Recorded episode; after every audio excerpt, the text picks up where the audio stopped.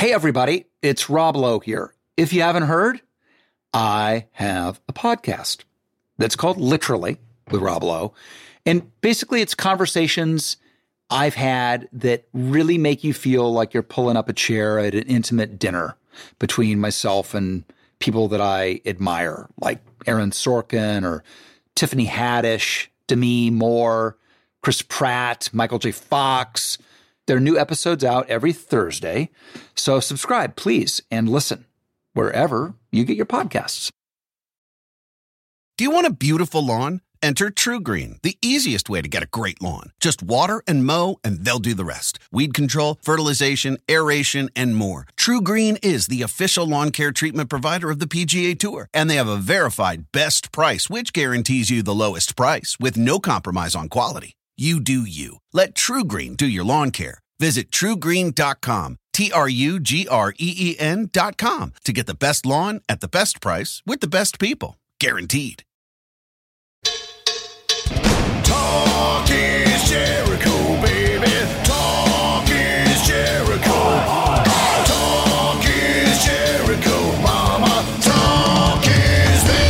right, welcome to Talk is Jericho. It is the pod of thunder and rock and roll. And today I've got the guy that The Rock used to call Hermie. Yeah, you'll find out why. Just one of the great stories that Kevin Kelly is sharing here on Talk is Jericho.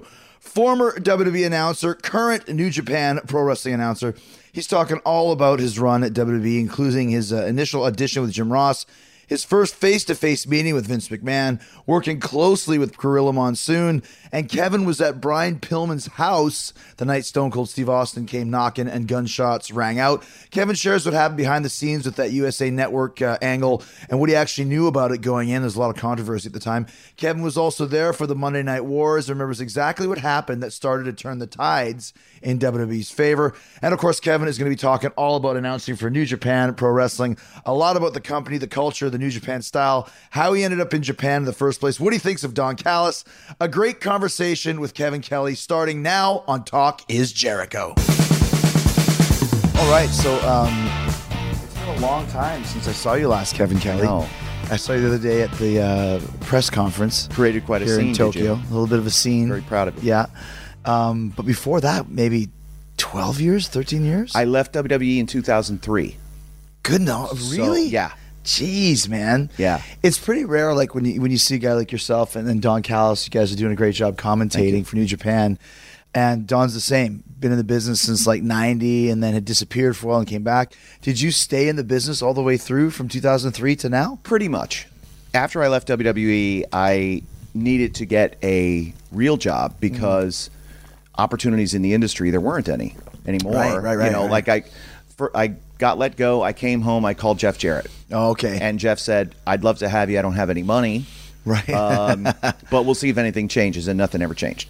So, um, was just banging out resumes, just for voiceover work, for acting, for sports, for anything, getting nowhere. And then I tweaked my resume.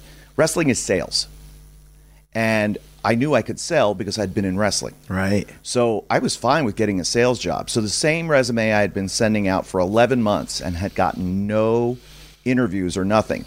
I changed all the wording to sales. I got five interviews in a week. Wow. Yeah. So I think I'm going to be a salesman, honey.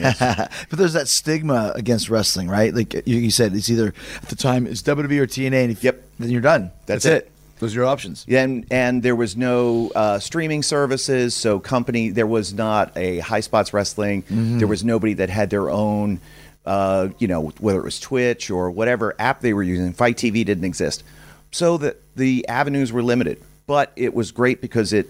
I learned sales and I learned how to sell, and selling made me a better broadcaster because I got into radio sales, selling radio airtime and I would pull up to a business with a business card in my hand, and I would think in my mind like a creative pitch.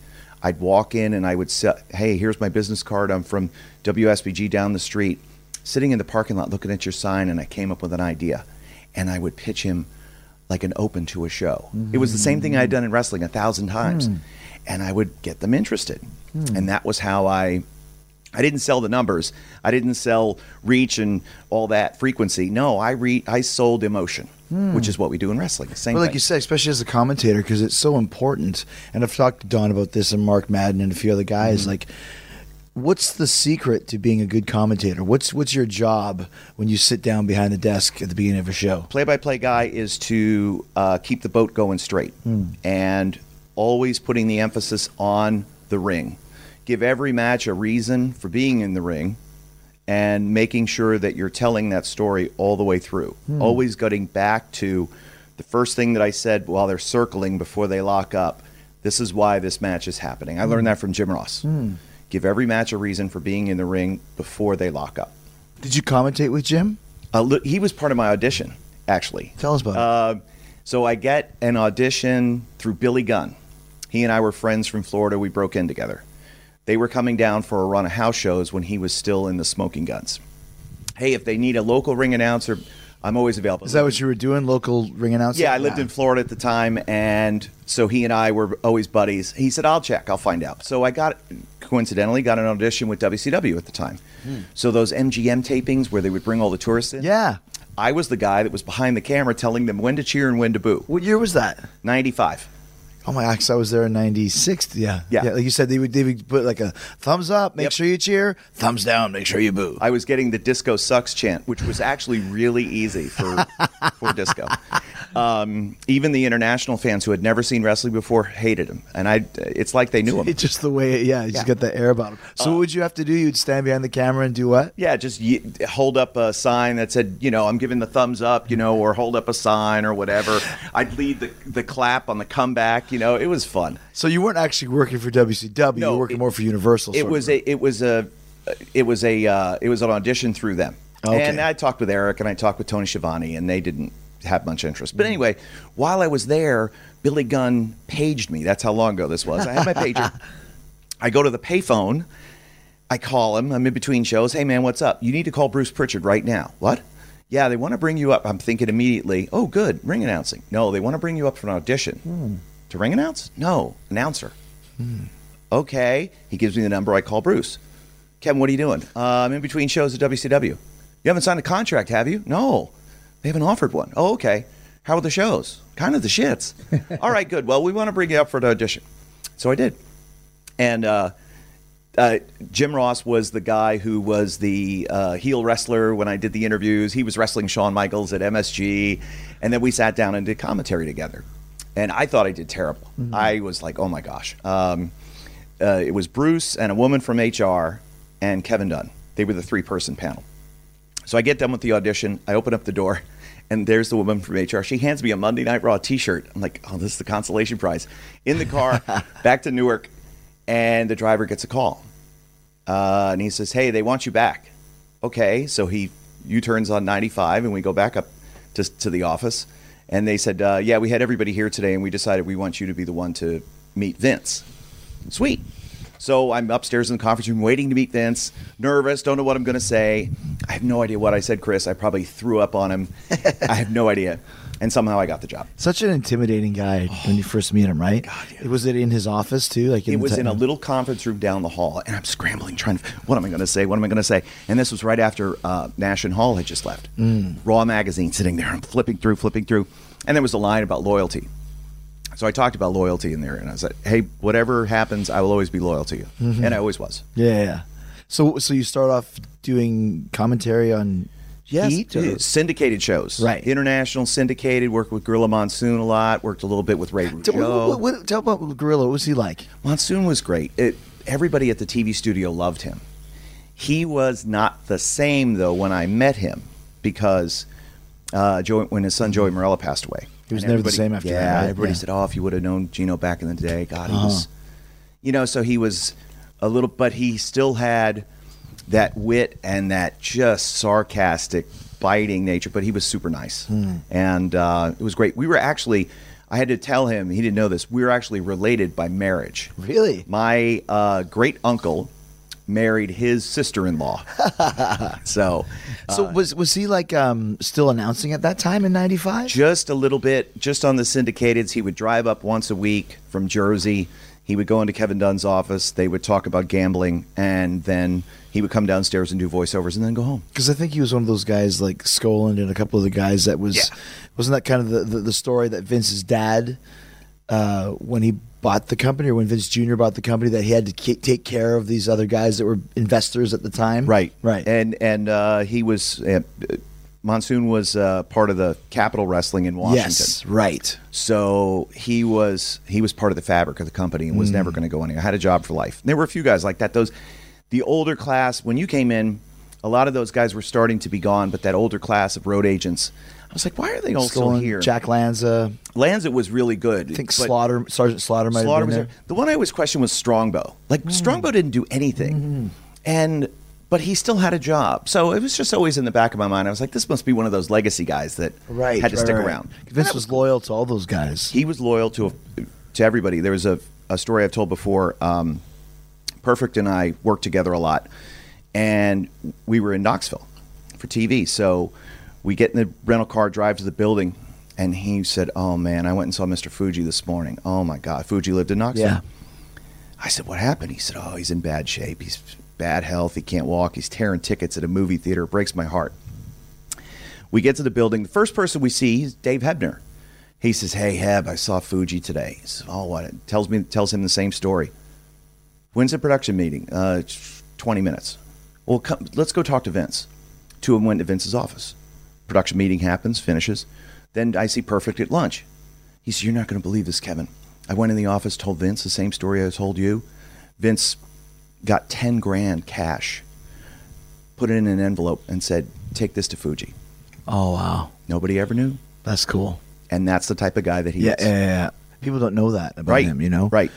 Even even when we're here in Japan doing this uh, Tokyo Dome show, I called him as soon as the deal was done. He was so like like I say, he was excited about it, but he was excited about it. He was Yeah. like, "This is that's great." He understands that it's good for the business, good for me, and good for him. Right. You know, it's like, like a lot of people think he's like this fire breathing tyrant, but that's not the case. No, in a lot of he's. cases, you know. Mm-hmm. I always had a really good relationship with him. I never had a cross word with him. You know the reputation that he always screams at the announcers In your ear, in your ear Yeah. while you're sitting there doing commentary live Sunday Night Heat. I I I did a few Raw episodes live, and then they wanted to get Jr. and the King as a solo team, and they eventually put myself, Michael Cole, and Jr. as a three man team on the first hour. Really? Yeah, And then you would leave after the first hour. after the first hour, then Lawler would come out, and because at the time for ratings, they were trying to do WWF Raw from Right. nine to ten, Yes. and Raw's War from ten. They would 11. always like have like a closing credit at Yep. the end of the first hour, and then an opening credit, even just a little graphic, right? Just- yeah. And that was just for that. But uh, so it was, you know, so sitting there and listening to Vince, I didn't take all of his advice. Sometimes he would feed me a line and it wouldn't fit because the moment had already passed. Right. And I did hear a couple of say it, say it's, but not like screaming and yelling. Mm-hmm. He was always really good. One time, I man, I forget what a pay per view it was, but Sunday Night Heat. I think we were in Vancouver, and this place is sold out, and I was fired up, shot out of a cannon. I'm screaming right off the bat, and Vince, as soon as I finished, and whoever I was working with started, he goes, "Take a breath and relax. It's an hour long show." and I was like, ah. "Okay, Right. So it was, but that's the type. So he has that reputation Mm-hmm. that we all know and read about, and but there is much more to the story. But that was also kind of a transitional phase for the company. If you're talking about '95, leading into like the Monday Night Wars, Right. which really started about '96, like you said, when Hall and Nash left. So, what was it like in the company at the time? There were having profit improvability meetings. Profit and provability. Prove. What does that mean? That means we're losing money. Oh, wow. A lot of money. Yeah. And we need to stop losing money. So how anybody have any ideas? Hmm. And it was, you know, sharpen pencils all the way down, turn off lights when you leave a room. really? Yeah, it was tough. And it was the first year that they had a profit sharing plan. The company wasn't public at this point, but since Vince and Linda owned it, they would do profit sharing with the employees. And 96 was the first year in a long time that they got zero because they lost $6 million.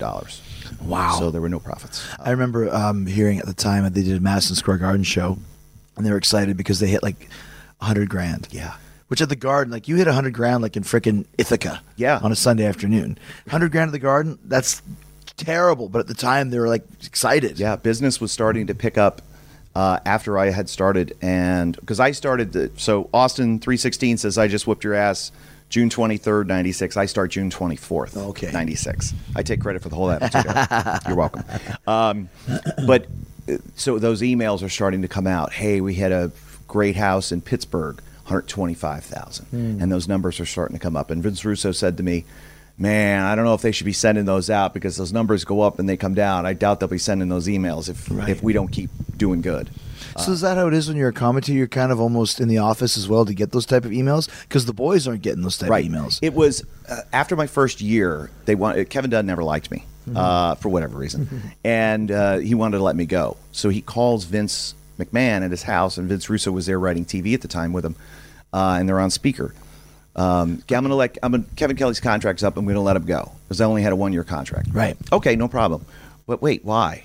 Uh, and Vince kind of looks down his glasses. So, why, pal? And Kevin Dunn says, whatever. Vince Russo says, well, he's shown an interest in writing. Can I have him? Oh, yeah, you certainly can have him. Well, I got to go, guys. Thanks so much. Couldn't get off the phone fast enough. Really? So now I work for Vince Russo. Okay. Uh, just transitioned over to the office and started helping with the magazines and helping with the AOL site and the WWF.com and its Bite infancy. This. Yeah, bite through and Byte This later on, and then eventually they had the idea for the three man team. So I got brought back to TV, but I still had my magazine responsibilities. So you're actually writing for WWE Magazine? Yep. But not writing the shows. Not writing the shows. I was uh, just a creative guy on the magazine end. They gave me the title managing editor, which I still have no idea what that is. and, Looks and- good on a business card. I wrote like you know, so there would be a lot of material in the magazine that didn't have a, a byline. They, that was me. That was Bill Banks. That was Vince Russo. Whomever. Right. We were all just writing this stuff, and um, you know, occasionally would chime in with Vince Russo, and he'd be looking for a creative idea, and a couple of us would throw some ideas around. We went to lunch one day, and he's like, "I'm stuck for a main event." This is right after Austin wins the belt. And I remembered Vince instead of because they used to do a thing where the champion wins the belt at the pay per view and the Monday Night Raw after that, he would be there to present the title to the new champion, symbolic. Mm-hmm. Well, when Austin won, and he and I had done the interview before where I said, Do you want Stone Cold Steve Austin to win, yes or no? Trying to put pin him on the spot. He says, Not just no, it's hell no. Austin wins. Vince comes down. He's wearing the belt around his waist. Odd. So anyway, I said to Russo, I remember Vince wearing that belt around his waist when he came down to give it to Austin. If I'm Steve Austin, that's going to piss me off.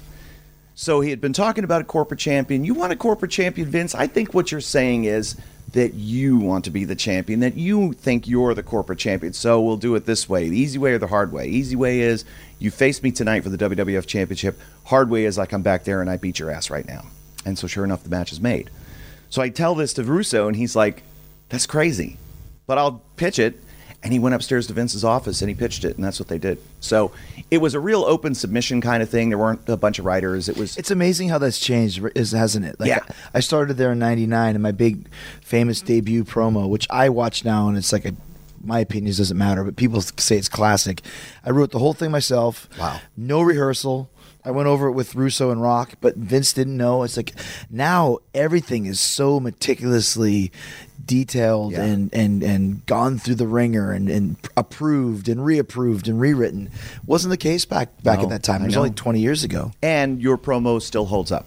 Right, right, It- right. It, still holds up today, mm. and I think that again, you know, is one of the things that is lacking today in character development. Why aren't the guys connecting with the audience? Because it isn't them. Mm-hmm, mm-hmm. You know, Miz is great because he takes the written word and he makes it Miz. Yeah. and it's him saying it, but the writers feel him and they know him. Somebody new coming out of the shoot. Man, I don't know how if that if the case would have been the same. Here's Chris Jericho. People like him. They know him. They saw the vignettes. What are we going to say about him? Well, here, Chris. Here's your words. Right. Wait, I wouldn't say that until you get that I guess respect or that trust where you can change it on your own. Yeah. but that takes a long time. You know, most guys don't have that. So, like you said, read it. Uh, is the way it's written. Don't deviate. This is approved. I used to get all the time. This is approved by Vince, and I'd be like, I haven't even read it yet. How can it, it's not approved by me? Right. Well, we'll go through it. Like, no, this is not right. But other guys don't really have that uh, freedom. Yeah, and You know? and that's where and so I do a lot of camps around the country at wrestling schools and Like I- seminars and I stuff, do a lot or- of seminars, and I, I emphasize sales. You're all in sales now. You hate salesmen, but guess what? You're a salesman. So be a good salesman Mm. and sell with emotion. Don't give them a bunch of words. Don't just give them stats and Yeah. speeds and feeds. Give them emotion. Make them care. Connect with the audience, and that'll transition to what you do in the ring. Move less, sell more. Mm-hmm. And I say, listen, Only in WWE is somebody going to hand you a piece of paper with your words on it. So everywhere else, you have to know you. And when you get there and you get good enough, you still have to know you so that you can say, you know what, I've gotten to a certain level here. I think I know me well enough to be able to tell writers or Vince or whomever, I wouldn't say it that way. Here's what I would say. Right, right, right. But you have to know you. It's interesting. That's a way. That's a good way to put it. Yeah. You know, like I would say, no one knows better what your character is going to be th- other than the guy himself. Right. Yourself. Hey, everybody, it's Rob Lowe here. If you haven't heard, I have a podcast that's called Literally with Rob Lowe. And basically, it's conversations I've had that really make you feel like you're pulling up a chair at an intimate dinner between myself and people that I admire, like Aaron Sorkin or Tiffany Haddish, Demi Moore, Chris Pratt, Michael J. Fox. There are new episodes out every Thursday. So subscribe, please, and listen wherever you get your podcasts. Do you want a beautiful lawn? Enter TruGreen, the easiest way to get a great lawn. Just water and mow, and they'll do the rest. Weed control, fertilization, aeration, and more. TruGreen is the official lawn care treatment provider of the PGA Tour, and they have a verified best price, which guarantees you the lowest price with no compromise on quality. You do you. Let TruGreen do your lawn care. Visit trugreen.com, T R U G R E E N.com to get the best lawn at the best price with the best people. Guaranteed.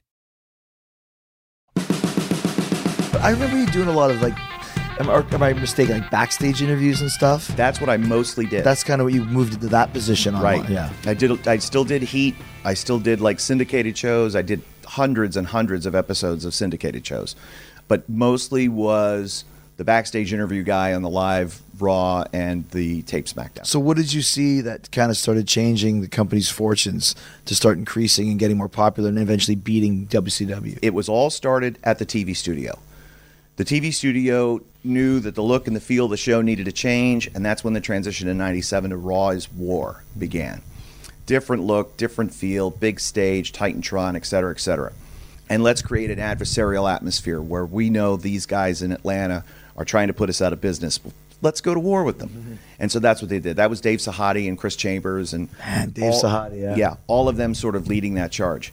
And that was where it began. And then the talent roster started to turn over, and more guys started to come in, and things started, ratings move at a glacial pace. So it took a long time for the better program, as we all felt, to eventually get over. But, you know, when Mike Tyson gets in the ring with Steve Austin, that helped. Everything helped. It was all incremental. There was not one event that you can say, well, this was the turning point. Okay. It was a gradual progression, but it was staying with it. Hmm. It wasn't easy. There were, I think, in 90, what was it, 96, 97? Even though they had made the, it was 96. One of the things that led to the Raw's War, they were doing like, they had sent a crew to Kuwait and they had some TV there and it was terrible. And the ratings came out, it got like a 1.7. It was awful. And Vince had a meeting that he pulled a bunch of people, Pat and JR and Bruce and Cornette and Vince Russo and was like, guys, we need a change. What are we going to do? We need something. And it was a bunch of non answers. Russo told me this story, so I put that caveat on it. And he pulled out Raw Magazine and said, this is what we should do. We should have this kind of attitude, this, you know, break down the fourth wall, whatever, whatever. Just, That's what you were doing in the magazine at that point. just shoot with the fans. We had WWF Magazine and we had Raw Magazine. Oh. WWF Magazine was still family friendly, family friendly, whatever, whatever. Raw Magazine was this is the shoot, this is the real stuff.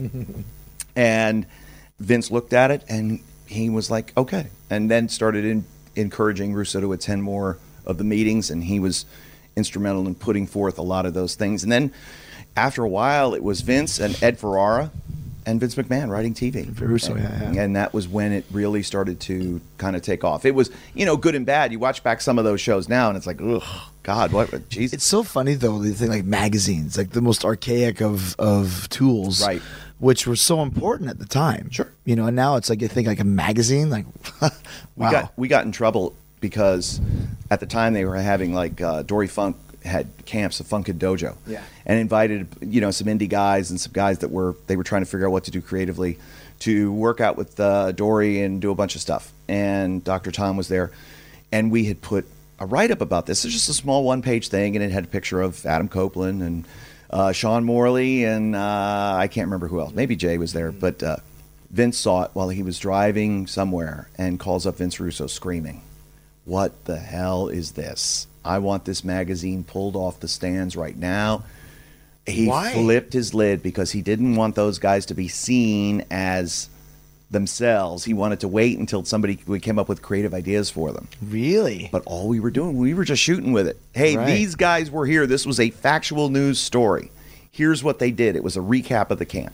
But for Vince to flip out on that says that there's probably a big circulation for the magazine at that point. There then. was, but it, again, Vince would go back and forth between yes, yes, yes. This is what we need to do. We need to open, you know, and then all of a sudden he changes his mind. He has a, pen, a, a penchant for changing his mind. Yes, as as he's wants As to we do. know, right? But so I go down the hall to the guy who was responsible for the press runs of the magazine, and I said, "Hey, we just got a call from Vince McMahon. He's really pissed off about Raw magazine. What can we do about it?" He says, "It's already in circulation." I said, "Can we pull it off the newsstands?" No. How would we do that? No, it's already done. Okay. So we did nothing. And we didn't report back to Vince or anything. And it was forgotten about. Of never asked about it But again. That's when you walk from newsstand to newsstand, just tear out that page. Wait a minute, what are you doing? I'm running down the street. But that's once again typical Vince. Like the next day, probably didn't even think about it ever Yeah. again. I was that's always the rule. Like if you ever have a match or something where Vince flips out on you, uh, take your medicine and then just never mention it again. The next day, don't say a word about it because he's he's moved on. Yeah. you know. What um, I want to always wanted to ask you um, when you walked down the stairs at the Rosemont Horizon after you killed that first promo, what were you thinking? You killed that promo, and you come down the steps of the gorilla position right to the backstage area. Mm-hmm. And as you're walking down the steps, did you think like you killed it? Were you happy with I it? don't. I don't remember. I remember like being super excited beforehand, like when my name flashed on the Tron and everyone went nuts. Yeah. I was like, wow, like people actually know who I am because you never know for sure. Yeah. Like if are people paying attention or do they even watch WCW? And if they did, did I make that type of a, a mark on them, an impression? So I remember before just the reaction. I just thought was amazing. Mm-hmm. Afterwards, I don't really recall. Too much of a response or a pat on the back, which is quite typical. Right. But I remember this was in the infancy of the internet, and somewhere was posted online, as you know, that where there's smoke, there's fire. Mm-hmm. That Vince did not like the promo because he didn't like my facials, hmm. A- and he said they were too cartoonish. And when you watch it back, they were a little bit Popeye. And of course, no one told me that. But reading it, I was like, "How the hell do these? How do they find this shit out?" And then I watch it back. I'm like, he's, "It's probably true because the, the I know how Vince thinks." And he's like, "Oh, look at this guy. He's a cartoon character." But you didn't know that stuff coming from WCW Right. to WWE it was two different worlds. And I was just playing the same character that I played there, just trying to get some TV time and get Right. some steam. But so that's what I remember the most was like maybe the next day reading that and like, eesh, I guess he didn't like it. it was a uh, it was such a great thing and i felt because uh, when you had asked me to do this interview and i'm really thankful for being able to be a part Thanks, of it man, yeah. i was thinking back to that promo and the sense of pride that the guys at the tv studio Really? felt about that How do you mean? the reaction that you got was validation for all the work that they had put in Gotcha. on the countdown to the millennium Gotcha. and that when their ideas came again they're uncredited Yeah, yeah, yeah. and that's the validation that they get Right. is that when you come out and you get that response they're like hell yes Mm. everything that we did was right It's a great point because David Sahadi and then of course Adam Panucci. Yeah. And I don't know if we've ever really discussed those names on any of my shows before, but they're the backstage guys that would make all the uh, intro clips, the Right. vignettes.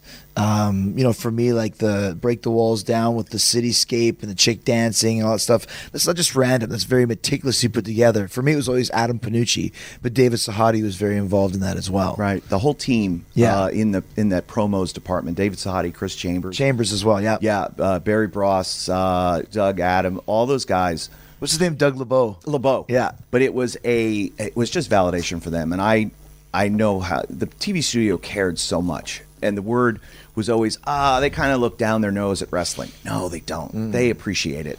They come in from school or from sports and they may not know it, but man, they glom onto it and they grow to love it. Well, it's like you said. I mean, the production of WWE, and even if you're not a wrestling fan, it's better than NFL, Right. In a lot of ways. I mean, it really is. It's so slick. And I think you take it for granted almost at watching, let's say, a Monday Night Raw. You see how it's produced and how it's done. It's like, dude, no one else does that in, in Sil- showbiz. Kerwin Silfies was been the director. I don't think he's director anymore, but Yeah. was the director for a thousand still years. there. Yeah, and he was responsible for lighting the crowd.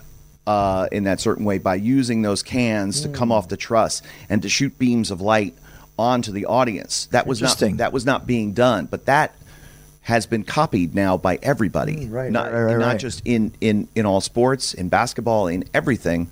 And uh, that's one of those innovations that you know, came from wrestling. You know, the XFL with the sky But just thinking that the camera that went over the field, Yeah. that's totally XFL's right. idea. And, yeah. And now that's Reporters in the locker room, Yeah. that sort of stuff. there was always that type of thing. So yeah, WWE does not get enough credit for the innovation, the production standpoint. Talk about when you were um, uh, backstage interviewer. What were some of your highlights of, of stuff that happened? Because I seem to remember you did a lot of stuff with The Rock. A lot of stuff with yeah. The Rock. And what do he you call I- you, Herm- Herm- Hermie. Hermie, hermaphrodite? Yeah. How do you call you hermaphrodite? That was a Brian now. Gewirtz uh, idea. Gewirtz pitched it to me, and the way he said it, it was like really condescending and shitty, and I, I wanted to punch him. um, but then when I talked with Rock about it, I said, "Listen, I'll do anything you want. You know, are you cool with this?" He says, "Yeah, we'll make it funny." I said, "Okay, as long as you're cool with it." He and I knew each other in Florida. Oh, okay. um, before he started in wrestling, he was still playing at the University of Miami, and I was ring announcing on a bunch of local shows down there, trying to get noticed. And I had the chance to work with uh, Cuban Assassin, who was booking this little show, these run of shows in this one little town north of Tampa. And it, they let me sit in on the finish meeting. So it's him and Ned Brady and uh, me sitting there, and, and he's like, "Okay, in the main event, I think it was it was either Cuban or Ned against Rocky Johnson." So when the time is right, we'll hit the ring and bop, bop, bop, bop, boom, boom, DQ. Okay. And then Rocky pops in. Oh, yeah, good time. We were just talking about your match. And he explains the finish and he says, Hey, I got my kid here tonight. Is it okay if he comes down and makes the save? Yeah, sure, whatever. Then match finished just the way they said. Here he comes in his number 94 University of Miami jersey, slides in the ring. Dwayne Johnson throws those same signature punches that he did, even though he hadn't started training yet. And father and son stand shoulder to shoulder and the heels retreat. That's great. Yeah. What a story. And Yeah. I, I always would laugh with him. I'd be like, hey, listen, Rock, I can make some calls if it's not working out here for you. Get us back in that flea market in Hudson. He's like, oh, yeah, man, that would be awesome. But we were always cool. So we knew each other. I did the inter- interviews with him when he first came up as Rocky Maivia. You know, we talked a lot of trash because I'm an FSU guy. I graduated from Florida State and he's from Miami. So we what always was, had a lot what was the hermaphrodite thing? Then why did he call you that? because they said I had equally working parts of uh, male and female genitalia. I don't, but the textbook definition of a hermaphrodite. yes, that's what it is. Yeah. So um, I'm sure that that was written out of some sort of evil spite, but we turned it into fun. And my my idea was every time I'm going to put that microphone in front of the Rock's face, I'm waiting for that validation. That was my motivation. Today's the day where I'm going to ask a great question. He's going to say, "You're a hell of a reporter, Kevin Kelly," and then he's going to tell us. But you know the thing is funny is like and once again it's like back in the day like uh, you and Coachman were only like, you know you were part of the show but you were characters on the show Right. and now you know the, the backstage announcers they're basically just nameless faceless microphone Yeah, holders I know. because you would see Hermie and then Coachman would take shit all the time and obviously Coachman actually was he actually ended up as the general manager of the hell he did but Right. what are some of the other memorable backstage interviews that you did Oh gosh, uh, did uh, a lot of stuff like with uh, Taker and Kane, and uh, you know I did some off-site stuff. I interviewed you, you know, set, well, yeah, a few times, and it was always. And Vince had a big thing about you know the announcer can't be taller than anybody else. So everybody that I interviewed, everybody, I always took my Yeah, shoes off. tall guy. Yeah, I took my shoes off and I had the real wide leg spread, Mm-hmm. and I would try to be in the background as much as possible. Yeah, yeah. They still have that now. The uh, Tom Phillips leg spread, where he's like basically like his balls are touching the ground, his legs are spread so far. um, and, and you know we did uh, we just did a lot of cool stuff and the the crew that would shoot the, these pre-tapes you know i would just try to make them laugh try to make them was this good? What'd you think? Oh that was really good you know or uh, i don't know maybe. Right, right. um, but uh, they were all when they were live live they were one take and that was it. So we always had a blast. Did you ever have any uh, problems with the live? no. The only thing i ever had problems with live was when i went to pillman's house. Oh, I went blank. Okay, I got into the moment. So I, we got there early in the day. Is this when there was an attack with the gun or something? gun. Or Steve came in his house? Steve was Steve had put Pillman on the shelf, Right. And he was he was going to pursue him, Mm-hmm. continue at his home. So Pillman pulls out a gun and says, "If he shows up, well, I got the answer." So Steve does show up. There's chaos outside. Lights go off. Bang bang. Jesus. Commercial Right. break. Then they go to me because now we have no light because the power's out, and I couldn't come up with the word gunshot. So I was stammering, stuttering for the word, and I said explosions. So I was like, the only time I ever had problems in live, I just blanked. I couldn't think of the word. And so, the, of course, I go back to Stamford, and the boys in master control in the tape room. Oh, they had their fun with that. they had, they still, you know, me screaming, call the police, call the police, and uh, the explosions. What an angle for the time, though. Even now, like you could never do that no, now. and we got in trouble. Oh, We got really? in trouble with USA. Oh no, with the network? Yeah, because we didn't smarten them up. Oh, they didn't. We didn't tell them there's going to be a gun. So they were like, "What the hell?" Hmm. And you know, oh, it was a starter's pistol. No, it wasn't. it was a Glock. Yeah.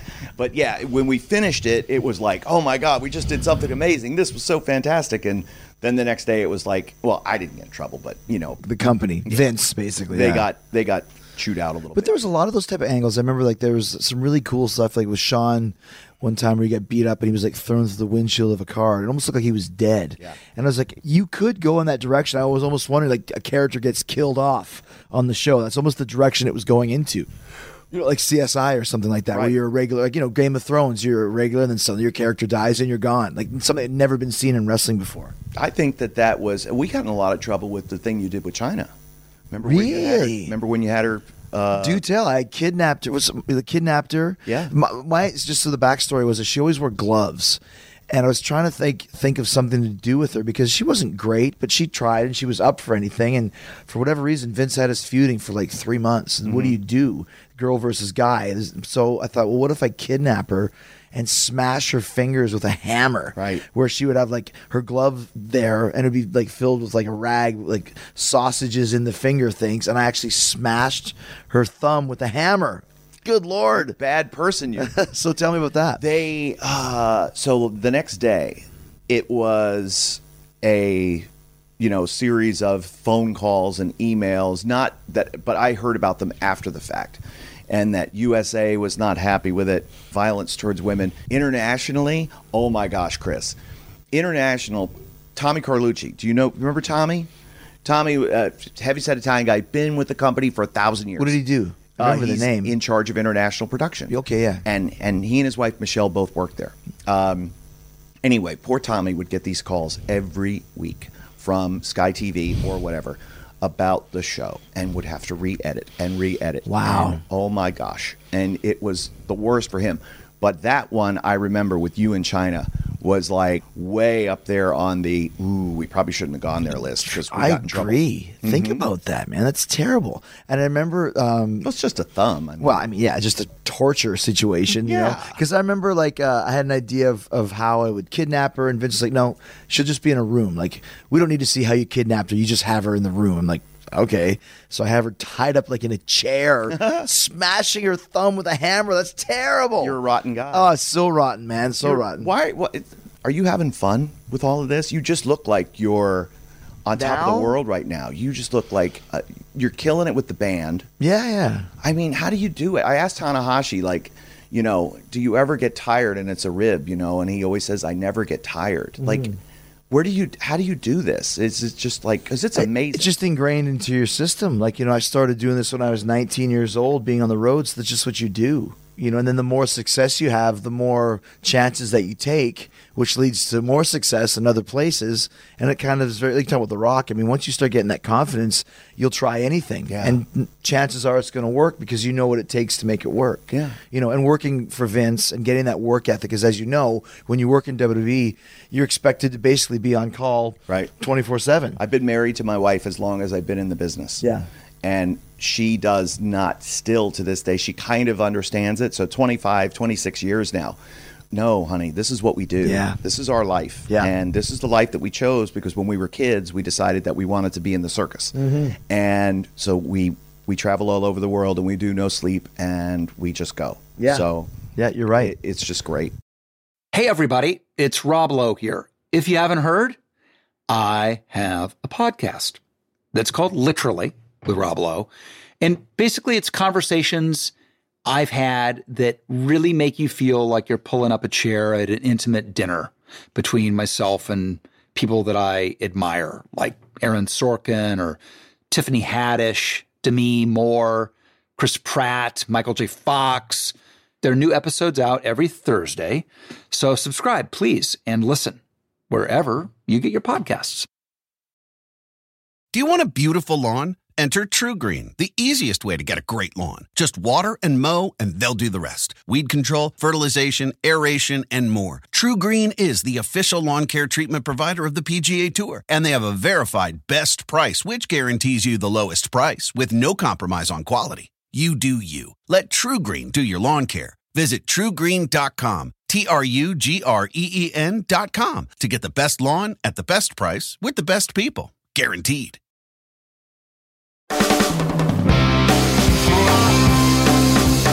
So what led to you leaving WD or getting dismissed? Or Well, they called me into the office one day and they said, uh, "Don't come back tomorrow." No, it was, it was, uh, it was just budget cuts, Oh. and they just started going department by department. Uh, the same day I got let go, like ten other people in other departments got let go, Mm-hmm. an accountant and an HR person, and it was just a That's numbers game. goes. It's a big giant corporation Yep. with hundreds of employees, Right. And like any corporation, it just happens. It just happens. Yeah. And there were no bitter feelings. They gave me a nice severance package Mm-hmm. on my way out the door, and we parted well, and that was it. But it's interesting. So we're talking. You mentioned Tanahashi because we're here in Tokyo talking about New Japan, and now you're the commentator here for New Japan World with Don Callis. But before that, it was with Steve Corino. Steve Corino.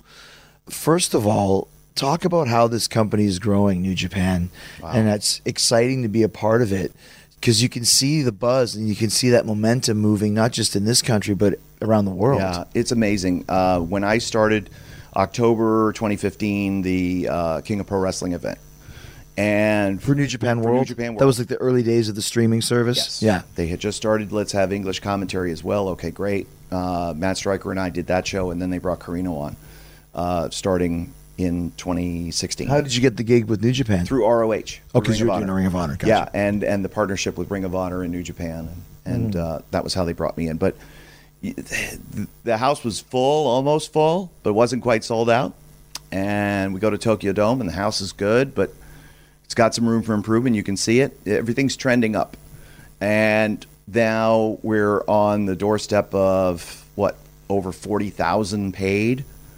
It's And- possible to get there. it could be the biggest Tokyo Dome crowd in like the last 15 years, from what I've when heard. they when Gedo started in 2007, paid crowd was listed at eight thousand for the Tokyo Dome, for the Tokyo Dome you're kidding me? for Wrestle Kingdom. Really? Yeah. That because that was the first one, 2008 thousand. Eight thousand paid, and then uh, the reported number last year is 26. So from eight to 26 Yeah. in 10 years. Last year the floor didn't sell out until December. This year the floor sold out in October. So everything's kind of two Why? Why is that? Do you think? Um, because Naito has connected with the audience, and the, the LIJ thing has taken off, and they have a pillar of four on the top, which is unprecedented. Um, How do you mean? Like, meaning the top four now is is Okada, Tanahashi, Naito, and Omega right? and that's the dream scenario for any booker. You want that, and you know I liken it to having The Rock, Stone Cold Steve Austin, Randy Savage, and Ric Flair, like all in their prime, mm-hmm. and you just you know when you throw Hulk Hogan in that mix, when you throw Randy Savage in that mix, The Rock, Stone Cold Steve Austin, nobody ever had that before in their prime, but that's what New Japan has, mm-hmm. and everybody underneath is clicking as well. And everything is just smart. Booking smart. It's easy. It's easy to digest and understand. Um, they've de-emphasized a lot of uh, the villainry other than Suzuki Gun. So Chaos used to be this really nefarious faction, but now everybody plays it pretty straight. Mm-hmm. They bend the rules, but they don't mm-hmm. necessarily break them, and they don't try to get a lot of heat. That's why when when you came in, mm. whoa, mm. hey man, Right. this is different mm-hmm. and shocking. But out of that, they built a lot of stars. And the departures of AJ and Nakamura and Gallows and Anderson didn't hurt because there were there was a bench and there were people ready to And step up. thankfully it was because that's a big group of guys Yeah. to lose. Right. You know, because people don't realize maybe if they don't watch New Japan, like even Gallows and Anderson were a big part of New Japan as the foreign Right. guys, and along with of course AJ and Shinsuke. You know, it was a big deal for those guys to go. Right. So, but again, it was. I thought about it like when Bret left WWE. It was not going to be the end of the world like everybody predicted. Mm-hmm. That there would be people to step up, and business eventually did go up. You're forced to find someone Right. to step up. Right, and that's that's what happened. So Had Bret not left, Austin might have not have grown to where he did. absolutely right. not. Yeah. And if AJ hadn't left, Omega wouldn't be where Great he was. point. He Yeah. wouldn't have had the 2017 that he did. Right, right, right. So, uh, yeah, it's just wonderful to be able to see that and to be able to do it with Don and to bring forth, you know, because we're rooted in professional wrestling. That's what we do. That's what we are, and we call the the shows in sort of an old school way. But we put a new school spin on everything that we do, and I try to be very factually driven. Make sure that I'm telling these guys stories because there's always new people tuning in, and the audience just continues to grow. It's interesting how you said that you uh, learned from Jim, from JR, about making the match before they even step into the ring or as they're circling in the ring. But that's two, like, for example, in WWE, that's two Americans. Here you are with two Japanese, but you have to sell that to an American audience. Is there something different that you have to do for that? I try to liken it. I try to keep it the same. Hmm. I try not to differentiate because it's not because there is no language barrier with wrestling. It's Mm-hmm. universal. And while I may not understand what they're saying in post match promos, uh, I I can understand the emotion. I understand why uh, Hirooki Goto is pursuing Minoru Suzuki and why Suzuki is blowing him off and why Goto is pushed to the point where he'll even put up his own hair to get another match with Suzuki. Um, so all of that just comes through the body language, the facial expressions, and everything. I, I get it, and I just try to translate it as best I can to the guy. Here's what happened. Here's what's brought us to the now, and we'll see what happens when these two collide. When you first came to Japan you, eh, for, for New Japan, had you been here before? I had not. So how's that for you as a culture shock? Because you spent a lot of time here now. Yeah, it's it was uh, it was great. As soon as I got here, I loved it. Uh, I felt very comfortable, very relaxed. They treat us first class, and just enjoying Japan and the society. Uh, I wish America was more like Japan, because everybody is so nice and polite, and there's courtesy. Um, but it, I realized after the first show that I didn't know what I didn't know until I knew I didn't know it. And I was out there live, and it's like, ooh, I'm not doing a very good job. So I really needed to dig in and know and learn, commit to memory the history of everybody in the ring and their backstory and the company's backstory, and being able to recite that, uh, uh, you know, chapter and verse, no matter when. So if somebody grabs a side headlock and they get shoved off from the ropes, I've got time for one line before the tackle, and I can chime in the fact that you know Nagata represented the country of Japan in the World Championships as he hits the tackle, and so and so was, you know, uh, Kitamura was a 120 pound, uh, 120 kilogram champion from the All Japan Championships, whatever. So whatever their backstory is, try to find those lines. But I needed to know them, so I'm not reading off of paper. I just had to be able to recite it. Another thing too, when you're talking, or we talked earlier about how if you have to, you know, read something off of a piece of paper as a talent, uh, and Vince being in your ear as a commentator, a lot of the commentating is the same. The one thing I noticed for for you and Don, just watching the angle back from Fukuoka where I attacked Omega, there's a lot of excitement, Right. And it's not yelling, but I can hear Vince going, "Don't yell." But meanwhile, you watch any sport, any foot, uh, it's a goal. Right. He's going in overtime. What a goal! Vince doesn't like that, but it's real emotion. It's the way that the people at home are reacting, and I'm the voice of the people. I'm, right. we're, we're the chorus in the Greek tragedy. That's what we are. So there's times where we yell, and there's times where we're quiet, and all of those range of of movement. Mo- if we're screaming the entire time, then it's no good. Sure. Can't be at a ten the whole time. So uh, we try to meter and pace ourselves.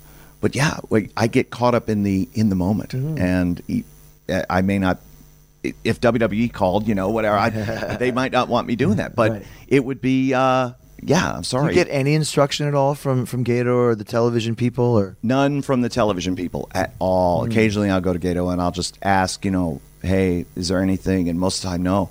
So we produce ourselves.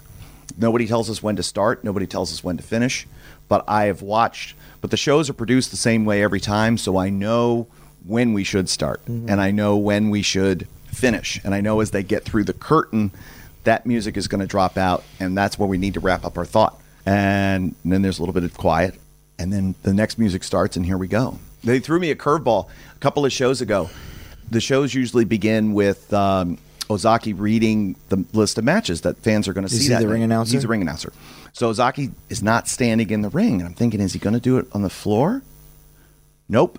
Music starts. Here we go. Oh, uh, Welcome. Yeah. we're live, pal. Yeah, yeah. Um, and so we just reacted to it. It's so interesting because the company is so huge. But even the other day, like I was watching the show backstage and I was hiding in Fukuoka, and Gedo was in there, and we're watching uh, Marty Scurll's match, whatever he was with, I think Cody and whoever else he was in there with, and he threw powder Yep. in his guy's face and then rolled him up, and Gedo's like, "Oh, powder!" Whoa. I said, "You didn't know that?" He goes, "No, I just said roll up." I'm like, so no one told you that he's throwing powder. He's like, no, like that would never happen in WWE Right. because you have to like know every little bit. But so as big as this company is, it's still pretty like very loose and wide open as to what you're doing. You know, go be creative, man. Go do your thing, and that's a, that's the that the why. That's the secret sauce. Mm-hmm.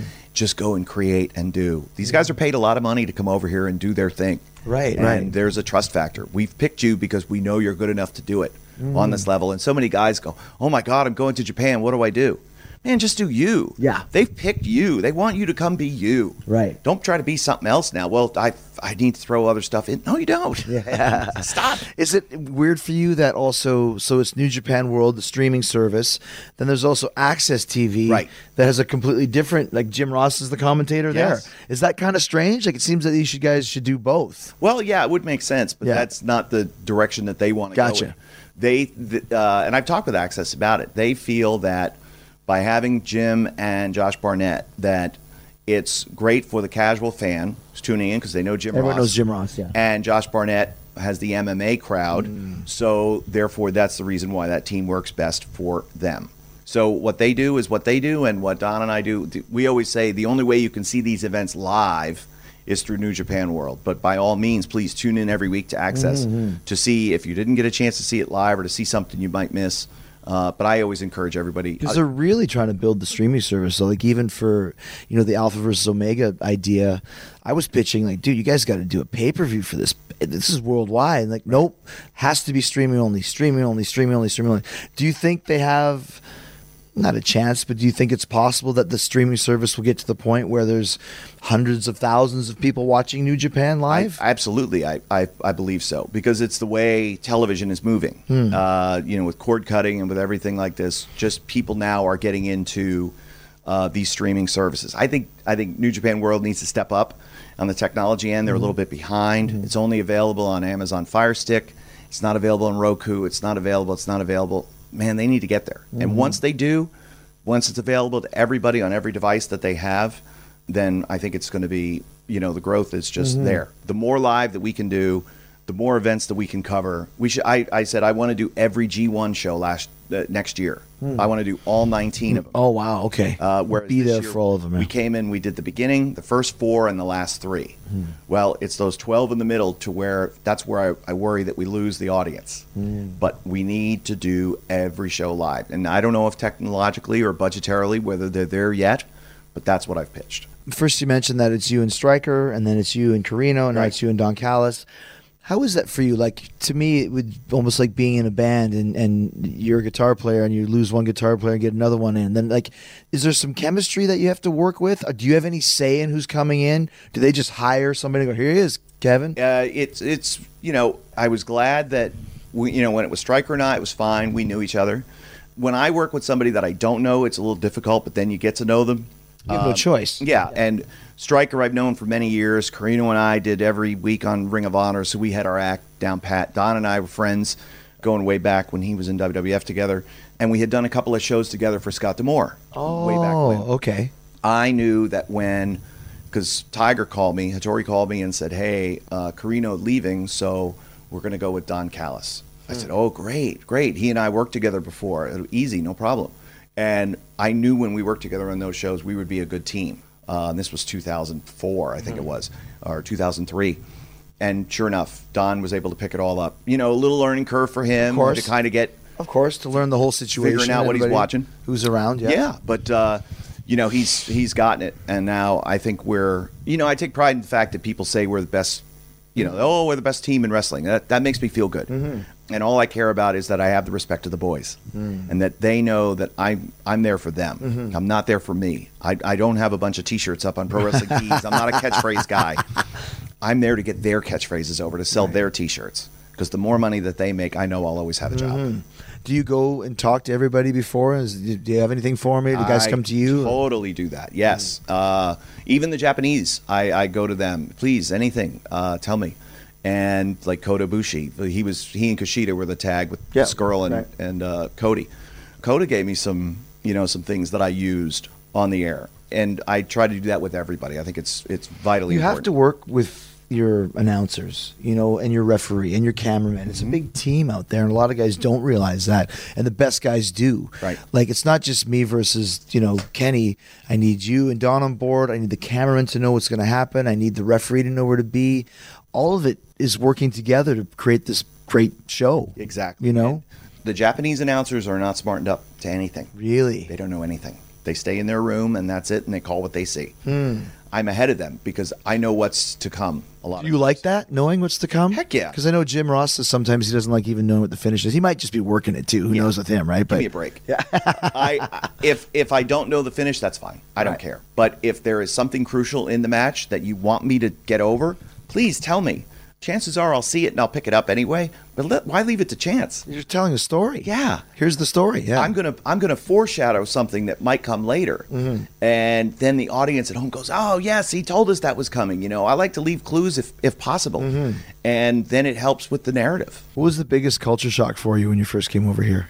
Oh gosh, uh, I mean, it was uh, the uh, you know they don't serve drinks like when you eat, and that's like I'm a big. Uh, you know, hey, free refills for Coke? Yeah, yeah, great. Let me get another diet. Oh, wait, no diet Coke? Oh, Coke Zero. Um, you know, and the whole driving on the wrong side of the road. I remember like being on the bus from the airport the first time, and that was just weird. Uh, I had never been to the UK. I had never been. I'd only traveled to Canada, Puerto Rico, and all over the United States. So seeing that and being in a vehicle that where the driver's on the wrong side of the road was like weird. And then I would go out to dinner with somebody and I sit in the front seat where the driver's wheel, and, you know, and I'm wait, what's going on? How about the taxi drivers with the white gloves? I like that. Oh, so amazing. Look like chauffeurs. And, Yeah. and just walking around, it's going. There's no garbage cans, but everything is so clean. How do they do this? uh, little point. stuff, little Yeah. stuff. But now, just having gotten into it, and learning some of you know, learning more about the history of Japan, going on castle tours with War Machine, and and Ray Rowe is such a big uh, history buff that like he knows why this castle was built the way it was in the ninth century. It's just so Mm-hmm. cool. It's so so different. yeah, I mean, it, it is a whole different world over here, but it's still very Americanized. But when you get into the real Japan, it's pretty cool. You Like, go, yeah, you go to some of these country towns, and Yeah. it's it's wait what? But Tokyo is like New York. Yeah. Oh, yeah, completely. Very Americanized. Yeah. Don and I went when we were in Sapporo last year. We were in Hokkaido for the uh, January show, so it was Don's first time. We went out to eat afterward, and we're trying to find okay, where can we go? Oh, there's a place across the street. It has two American names. They made no sense together. Contextually, it didn't work. But let's go in there. They probably serve food. We walk in, and they go, uh, Japanese only. Oh, no problem. No, no, Japanese only. Waving, to pointing at us Wow. get out. Okay. And there was an old guy sitting at the door. We didn't see him on the way in. Spoke perfect English. You need a ride? You need to go somewhere? No, no, we're fine. We'll walk. what the hell was that? Uh-huh. but the, the boys said, yeah, sometimes you go to different places. It's very ra- racist, is what that's racism. It is You know, it's like we would go to places and there'd be sign on the wall, like it's a, a buffet, and it, it hap- used to happen all the time. No wrestlers or sumo allowed. wow. and then because they just won't let you in. So like, are you wrestling? No, dame. The dame is like strong. No, like absolutely not. It's like you can't do that. Mm-hmm. Right. Well, yes, you can. Japanese only. And you're like, really? Is that what it is? So, but other than that, they've been just Yeah. great. Do you? Is it hard not to be working in the states? Just have completely working over here, or do you? You're fine with that now? I'm, I'm fine with it. I'm doing. Uh, you you, know, left Ring of Honor on your own accord, I right? did. Yeah. I did uh, back in June, and it was it was just time, you know, Mm-hmm. because schedules I couldn't make a match up. But um, I do a little bit of stuff here and there. Like I really, I've been doing like camps with the Monster Factory in New Jersey, and uh, with Mercury Pro Wrestling. But I've had a chance to do some shows like in Quebec City, and uh, I just did WrestleCade, which was a do lot of fun. Uh, in Quebec, I, I did a camp where I talked to all native French speakers about doing promos. but it, again, it worked. Yeah. Because it was about facial expressions Right. and no words. Right. Don't speak, say nothing, but make me feel.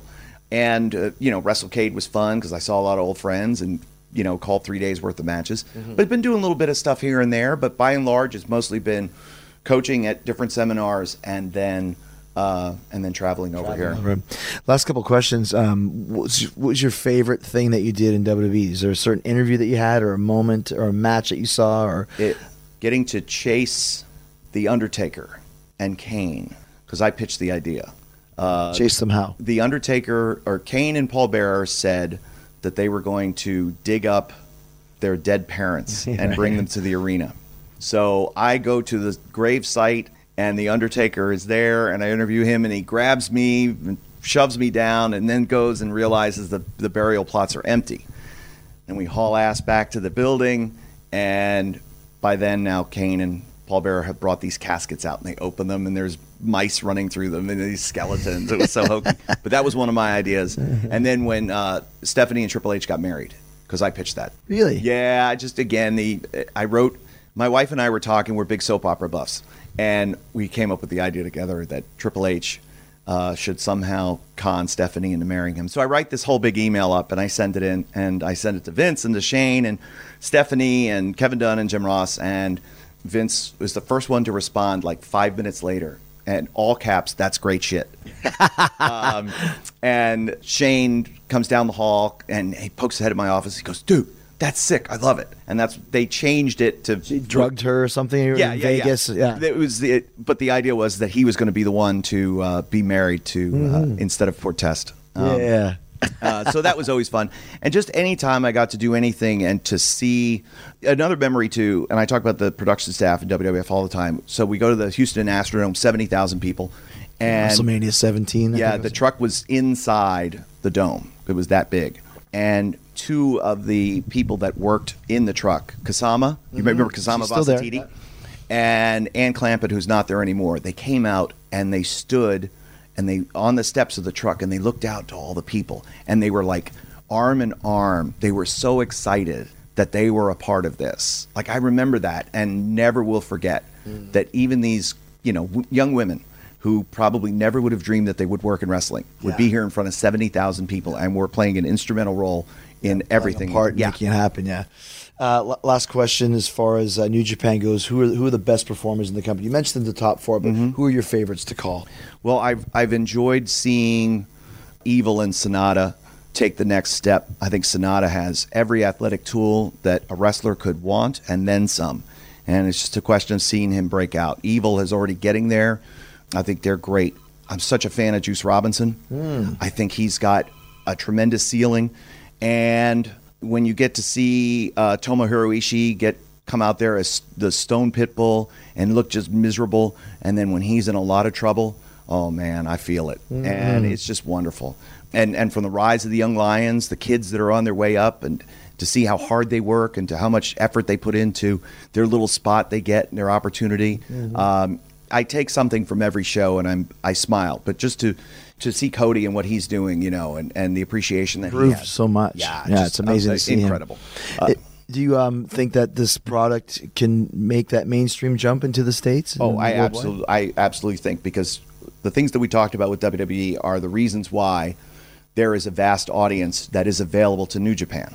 It's not that WWE is doing anything wrong; they're making more money than ever before, and that's their business model. So it's working for them.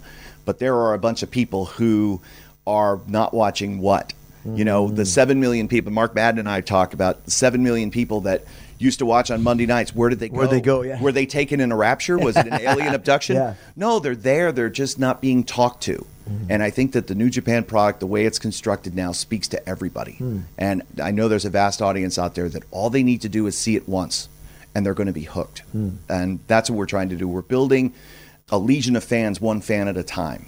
And I'm doing a lot of outreach. And I, I love talking with folks on social media and all the people that have been fans of New Japan for years and years and years that now are seeing the product rise again because business was so bad mm-hmm. it looked like it was going to go out of business for a while and now this renaissance has just been remarkable but to be able to be a part of this in my small way has just been it's one of the greatest joys of my life. Mm-hmm.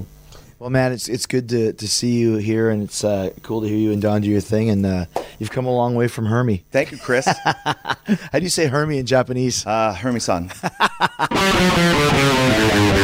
All right, thanks to Kevin Kelly. Hermie, I love that story. He's tearing it up as an announcer at New Japan Pro Wrestling. You can follow him on Twitter at Real Kevin Kelly and hear him on New Japan World uh, every single uh, week, basically. Thanks to everyone who came to rock with Fozzy in New Zealand and Australia. What a great tour it was. Great to reestablish ourselves in the market after five long years. I promise Australia, we won't be. Uh, it won't be five years before we come back again. I'll tell you that right now. So great shows. Um, uh, Melbourne was amazing. Auckland was crazy too. Great, great uh, country over there. Uh, speaking of great countries, heading to the homeland for the last leg of the Judas Rising tour. We started in May 2017. Here we are uh, going to finish off December of 2018, and we start in Moncton at the Casino New Brunswick on November 21st, November 23rd Halifax at the Cunard Center, 24th Quebec City at Center Videotron, 25th Montreal at M. Uh, and the 26th Arnprior, Ontario at the St. John. That is sold out. Uh, thank you for that. London, Ontario at the London Music Hall on the 27th of November. Toronto, returning to Toronto, uh, November 28th at the Rock Pile. Come check that out. November 30th, Thunder Bay at Crocs. Winnipeg, hometown show at the Burton Cummings Theater on December 1st. December 2nd, Regina at the Exchange. That's sold out. It's going to be a great show. Uh, the 3rd, uh, in Edmonton at the Starlight Room. And the 4th, Calgary, Alberta at the Gateway. The final show of the Judas Rising Tour and what a tour it's been. FozzyRock.com for all ticket information and how to get tickets for Fozzy's legendary VIP meet and greets. We do everything. We meet you, we greet you, we hang out with you. We do a private concert just for you last night uh, in uh, Adelaide. We did Judas, Drink with Jesus, Tequila Stranger, Free Will Burnin', and Cold Gin. That's just a sample of what you're going to hear. Some songs that you're not going to hear anywhere else except for at VIP. So come check it out, hang out with us. Go to Fozzy Rock on uh, Instagram and check out our story. You'll see it every night how much fun we have at VIP. FozzyRock.com. Come see us, Canada. It's going to be a blast. Uh, speaking of blast, like I said, coming up on Friday, the best worst Survivor Series preview ever. Jack Slade returns to go match by match to the card, a changing card. Lots of stuff happening just uh, basically over the last couple of nights. So it's going to be a must hear if you want to, uh, to to check out Survivor Series. This will be a preview to take you through it. Then you can go to WWENetwork.com slash Jericho and watch Survivor Series for free. All right. Have a good time all the time. We'll see you on Friday. Be cool, stay hard, stay hungry. Peace, love, and hugs, and a big yeah, boy.